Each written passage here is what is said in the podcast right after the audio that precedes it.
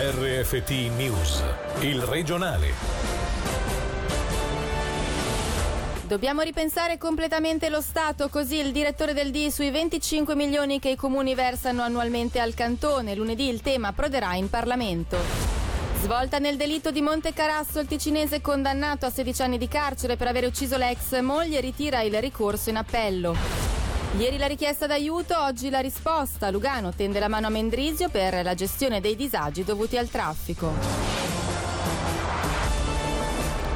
Buonasera dalla redazione. Dobbiamo ripensare completamente lo Stato, lo ha affermato il direttore del Dipartimento Istituzioni Norman Gobbi in vista del voto lunedì in Parlamento dell'iniziativa per Comuni Forti, che chiede lo stralcio del contributo comunale annuo di venticinque milioni di franchi e riporta sul tavolo la questione dei rapporti tra comuni e cantone. Sentiamolo. Il messaggio che deve passare è che comunque deve cambiare il rapporto di fiducia tra cantone e comuni. In passato, per la storia di questo cantone, molti compiti sono stati cantonalizzati perché i comuni non erano in grado. Oggi i comuni vogliono recuperare determinate competenze e determinate autonomie. Sicuramente il voto del Gran Consiglio sarà determinante nel dare un segnale di positività nell'ascolto nei confronti dei comuni, proprio perché i comuni hanno da un lato sollevato la necessità di poter recuperare risorse. Evidentemente bisogna uscire un po' dalle zone comfort, sia da parte del cantone, di tutti i dipartimenti, rispettivamente anche di taluni comuni che dovranno farsi maggiormente carico di alcuni compiti. Dobbiamo ripensare completamente l'atto senza la paura di lasciarsi dietro le spalle cose che effettivamente non funzionano più e costano molto sulle tasche del cittadino.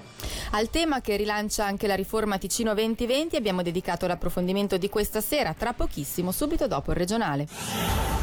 Svolta nel delitto di Monte Carasso, il ticinese accusato di aver ucciso l'ex moglie con l'aiuto della nuova compagna ha deciso di ritirare il ricorso in appello, accettando dunque i sedici anni di carcere. Per tutti i dettagli sentiamo Selin Lalomia. L'uomo quarantanovenne ticinese era stato ritenuto colui che aveva compiuto effettivamente l'assassinio, mentre la sua compagna trentanovenne russa, colei che lo aveva ideato. I due, ricordiamo, l'estate del duemilasedici avevano ucciso l'ex moglie dell'uomo per motivi economici.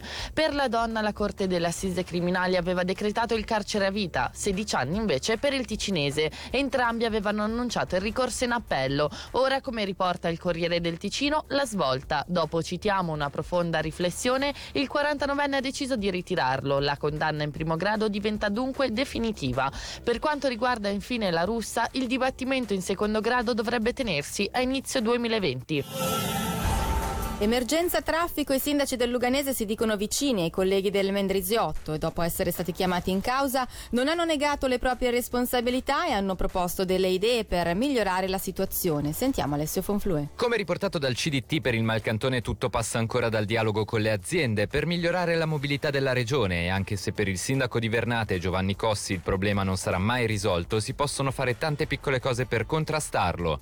In questo senso un gruppo di lavoro operativo si sta impegnando per trovare le misure per stimolare le aziende. Anche il sindaco di Bioggio, Eolo Alberti, si è detto comprensivo verso i colleghi del Mendrisiotto e ci ha tenuto a invitare tutte le persone a sostenere la nuova rete tram-treno del Luganese, non rallentandone la realizzazione. Ad accogliere l'appello anche il sindaco di Mezzovico Vira, che spera che parte del problema sarà risolta nei prossimi anni con lo svincolo di Sigirino, anche se fondamentale sarà anche un piano di mobilità aziendale regionale e un incremento dell'utilizzo dei mezzi pubblici che deve essere favorito. Voce fuori dal coro il sindaco di Massagno Giovanni Bruschetti, che ha affermato: denunciare un problema va bene, individuando però i giusti interlocutori. Attualmente si lavora tra le varie commissioni dei trasporti che rappresentano i comuni. Le commissioni poi sono coordinate da un organo superiore che ha una chiara visione complessiva a livello cantonale, il Dipartimento del Territorio. Queste estemporanee uscite rischiano di fare confusione attorno a un problema autentico che non viene messo però sui tavoli giusti.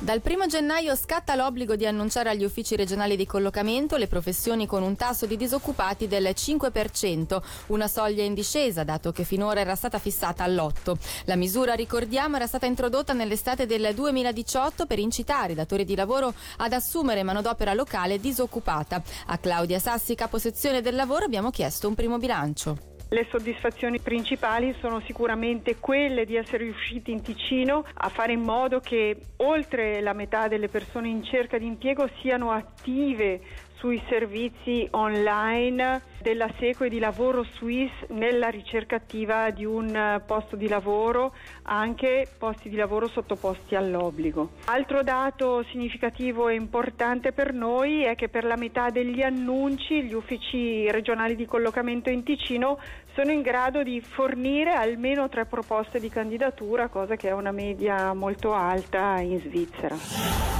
Le notizie in breve questa sera sono a cura di Michele Sedini. Le isole di Brissago sono di proprietà del Canton Ticino. È stato firmato l'atto notarile che ne ufficializza il passaggio. Ora si tratterà di riorganizzare la gestione per valorizzarle già a partire dalla prossima stagione turistica. Il P S cittadino ha lanciato una petizione per coprire l'autostrada A due all'altezza di Bellinzona. I firmatari chiedono al municipio di ricucire le due sponde del fiume Ticino e mettere a disposizione della popolazione un'area verde. Positivo il bilancio della campagna di prevenzione Acque Sicure per il duemiladiciannove. Durante l'anno si sono verificati due incidenti mortali, meno rispetto alla media dell'ultimo decennio. Il D E X introduce la possibilità della codirezione negli istituti scolastici. Il bando di concorso è stato pubblicato oggi sul foglio ufficiale e riguarderà alcune direzioni della divisione della formazione professionale. A Lugano tornano i Babbi Natali in sella alle loro Harley Davidson. Fino a domani il villaggio natalizio allestito in piazza Rezzonico a Lugano farà da sfondo alla raccolta fondi promossa da Telethon contro le malattie genetiche rare. E quest'anno per la prima volta è stato allestito anche un concorso. Ce ne parla Augusto Marchi tra gli organizzatori. La piazza Telethon apre già alle dieci del mattino. Noi arriveremo con la sfilata delle moto sul mezzogiorno, entreremo in via Nassa e verso mezzogiorno e trenta saremo sulla piazza per mangiare, bere, fare regali ai bambini che ci aspettano come al solito tantissimi. Poi c'è musica, c'è intrattenimento di vario tipo. Abbiamo organizzato un concorso fotografico, il pubblico può inviarci le fotografie e i filmati e una giuria specializzata sceglierà le tre migliori fotografie e i tre migliori filmati che verranno poi presentati sui diversi social nostri eh, di Telethon eccetera.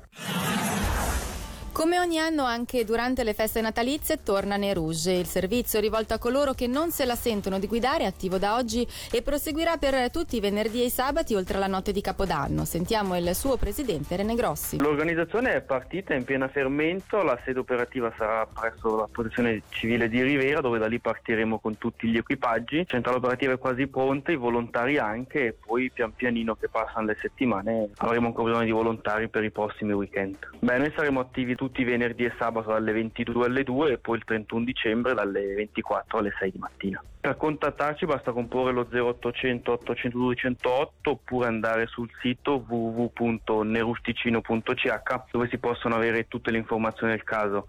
E questa era la nostra ultima notizia dalla redazione, grazie per l'attenzione, buona serata. Il regionale di R F T, il podcast su w w w punto radioticino punto com.